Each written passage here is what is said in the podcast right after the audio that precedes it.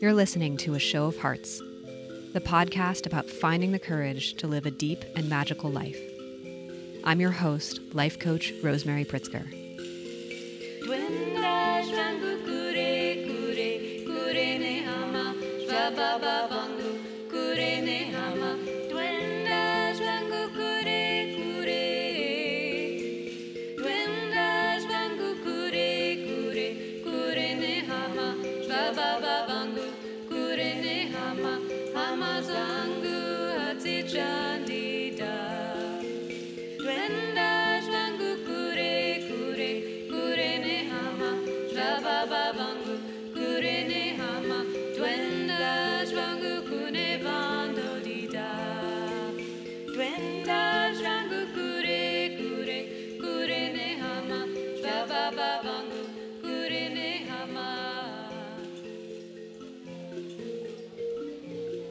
Hi everyone, Rosemary Pritzker here. Welcome to the show.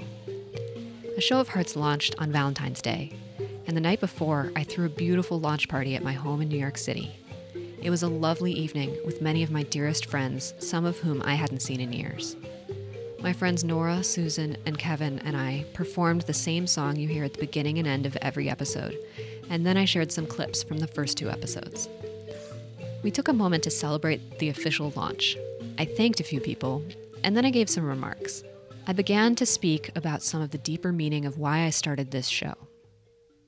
So years ago, I started noticing more and more that our culture causes us to be really in our heads and stressed out. And that can cause this like hardening and closing of our hearts.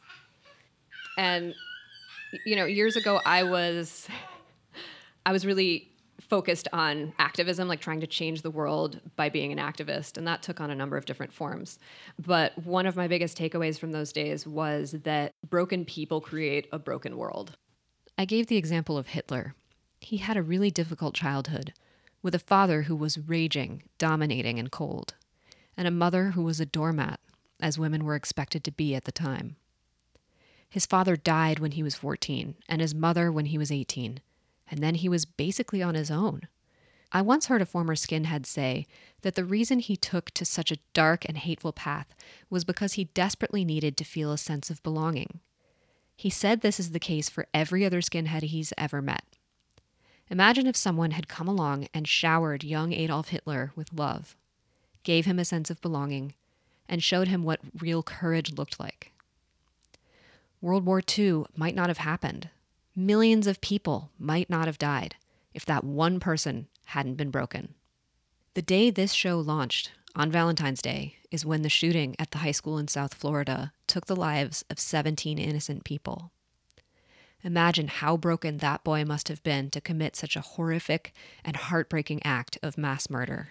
So I am basically on a mission to heal the hearts of as many people as possible, open the hearts of as many people as possible, and not just healing hearts that have been broken, but preventing hearts from breaking in the first place, starting young. So the other realization I had, I felt as an activist like we were spending so much of our time fighting against things. And it felt to me so much like Sisyphus pushing the boulder up the hill. Is this actually what's going to change things? And I came to a point where rather than pushing against, I wanted to focus more on solutions. And so there was this quote that I came across years ago that became my like the, the thing I lived by as an activist. It's by Buckminster Fuller. You never change things by fighting the existing reality. To change something, build a new model that makes the existing model obsolete.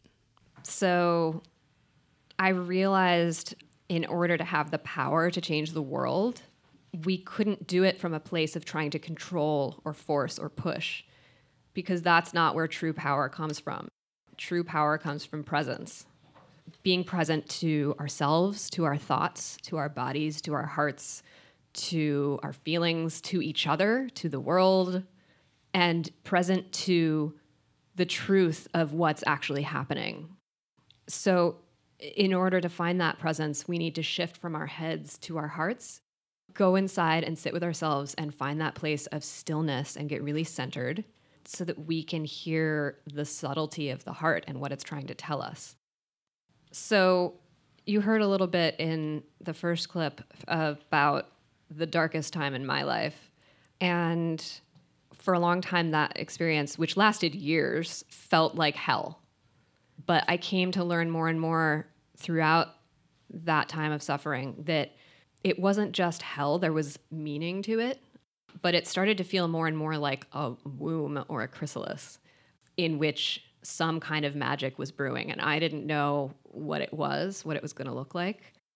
I discovered a new form of pushing. This new kind of pr- pushing it was about giving birth to a new self, to various creative things, including this show. So I guess what I'm saying is that it all really comes down to courage. That's what we all need. And I think for that, we need presence and heart. I wanted to read a quote from my grandfather's book.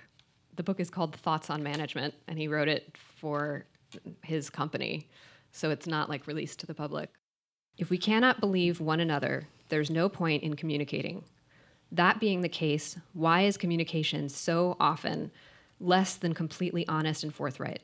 The answer is chiefly lack of courage. The inability or unwillingness to face up to unpleasant realities because of fear that the truth will have negative consequences. Lack of courage pressures all too many individuals to withhold facts, alter facts, embellish facts, or to simply lie. So without courage, we can't handle the truth. We can't be present to it. So then how can we change things if we don't have the courage?" I saw this picture the other day of petrified wood that had been filled in the cracks slowly over time with opal, and not just any opal, but fire opal. And apparently this is very rare. And I saw that image and was like, ooh, I feel like that. That's what I feel like. It it felt like this brilliant metaphor for the magic that came in and filled in the cracks of me in the time in which I was suffering. Yeah.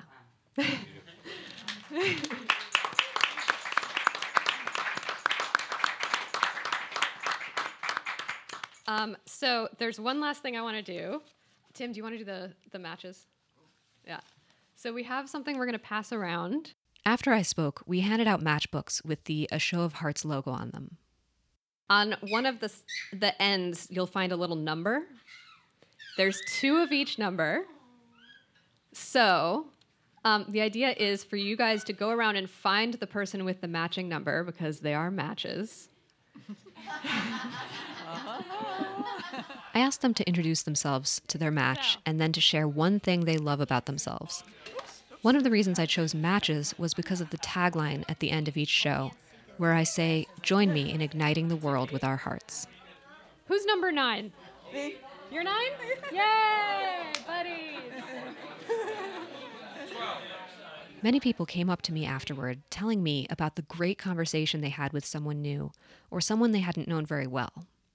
I'm sharing this with you guys in case you might want to recreate something similar at a gathering of your own, because it was so simple but was truly special. And keep your eyes peeled on my website, as I intend to make similar matchbooks available for purchase there soon. Thank you all so much for coming. I'm really touched that you all showed up, and um, enjoy the show tomorrow.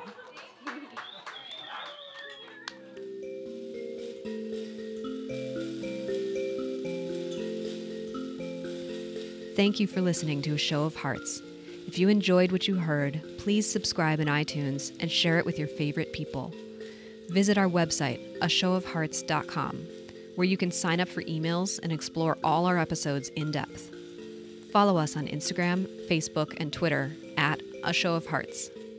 Remember to choose courage, even when it's scary, and join me in igniting the world with our hearts.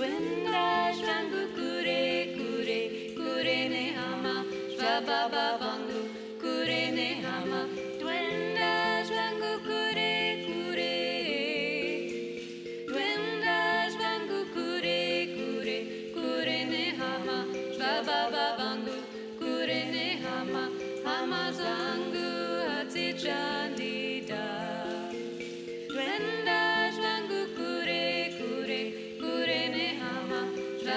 ba ba.